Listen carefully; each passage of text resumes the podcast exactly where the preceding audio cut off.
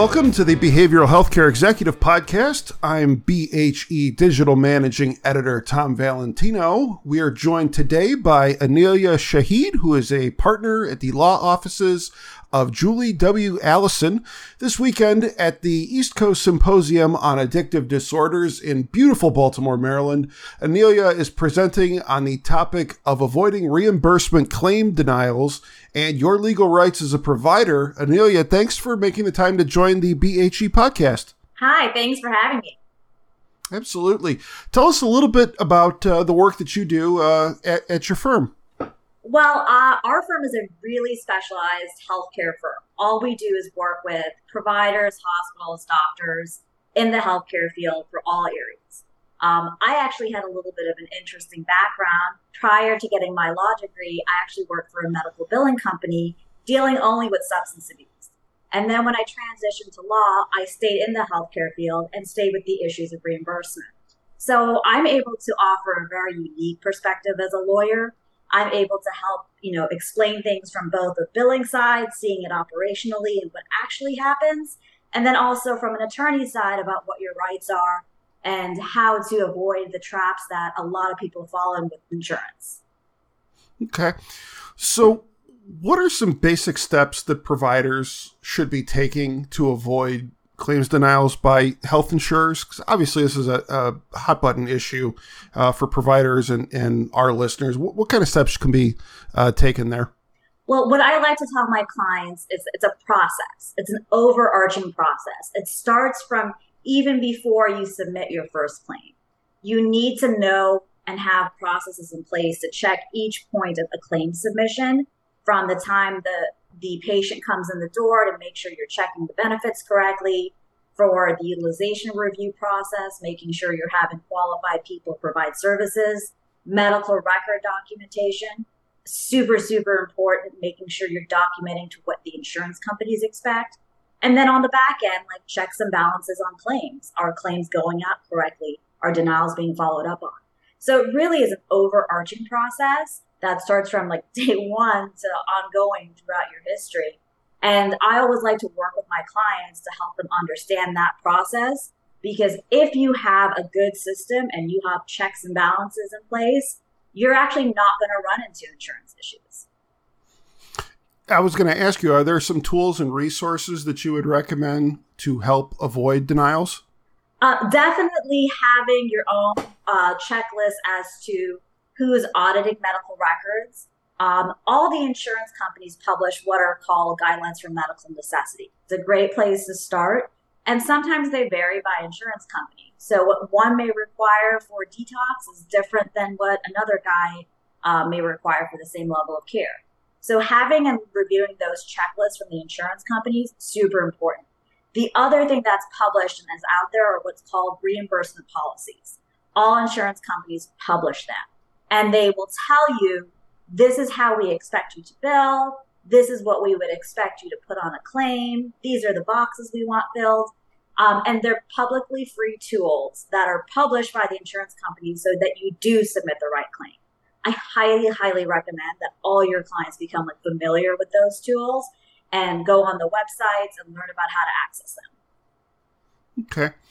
So, if providers reach a point where they feel they need to file a lawsuit for reimbursement, um, what do they need to do before and uh, and during that process? So, the litigation process, while I love doing it, I know my clients don't. um, so, what I want to make sure when I'm speaking with the client, uh, and that's why I kind of mentioned that initial process from day one actually builds you up to have a successful litigation case.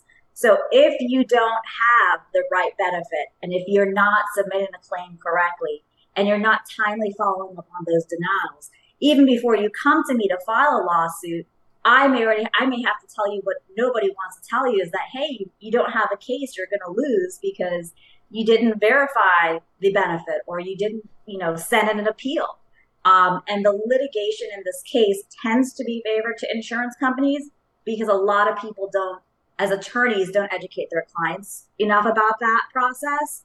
Um, but let's say you do do steps A through Z and you're successful on that and you come to me to litigate. uh, I will tell you, you have a high chance of being successful against an insurance company.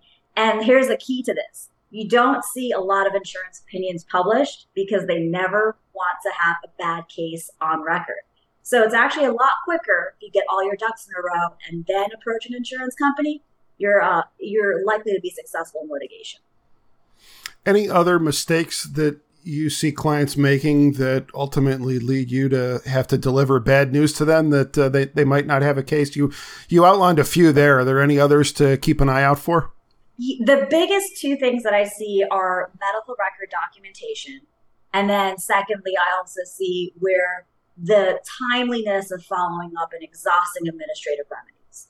So on the medical record documentation side, insurance companies will say, well, if the service wasn't there, it didn't happen. And it's hard for me as your attorney to provide evidence to that effect because there's nothing in paper. So that's always really, really, you know, a big thing to keep an eye on. And as an organization, you need to have someone who's constantly auditing records and checking them. On the, you know, the other issue with, hey, are we following up on timely denials and things like that? Again, it's just making sure that process to audit is there and those things are happening timely. So those are the two big things I always recommend. I can't stress enough the larger your organization is, bring in resources to help you check those. And then, you know, this is your money at the end of the day. Without getting paid, none of the other pieces of this puzzle work. So the last thing we want to do is have a situation in which you're not getting paid. So this is really something I always emphasize providers to educate them on like learn the process, learn the requirements, and put in those people, those key people, to make sure that the the machine is working well. It certainly makes sense. Now, you mentioned that insurers don't necessarily want to have cases on the record. Um, can you share any examples of recent cases that might be relevant to providers, either uh, positive or negative outcomes? Yes. So uh, what I will tell you is I have some experience, personal experience um, on positive cases. um, and most of my cases that were positive are not published opinions because we ended up settling out of court. Um, mm. And I'll tell you the two main areas we're seeing that in is where there is a claim issue.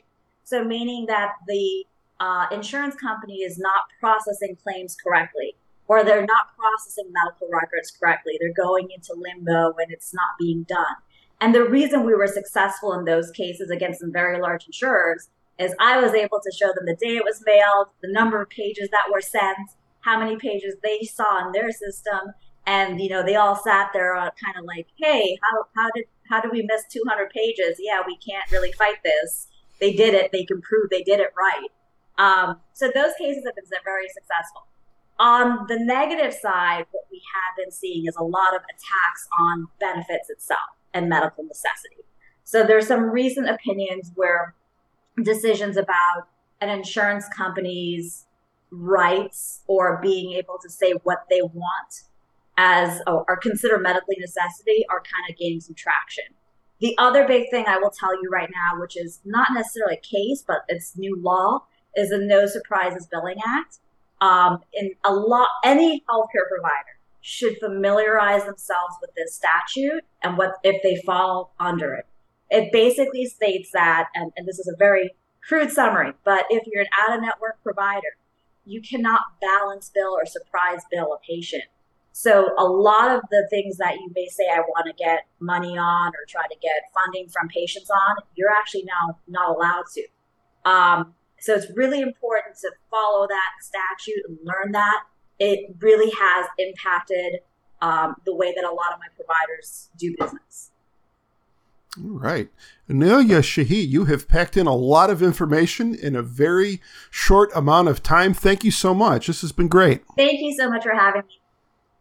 All right. As a reminder, you can subscribe to the BHE podcast on Apple Podcasts and other podcast listening platforms. All past episodes are also available on our website, behavioral.net. Our thanks once again to Anelia Shahid, partner with the law offices of Julie W. Allison. I'm Tom Valentino, and this has been the Behavioral Healthcare Executive Podcast.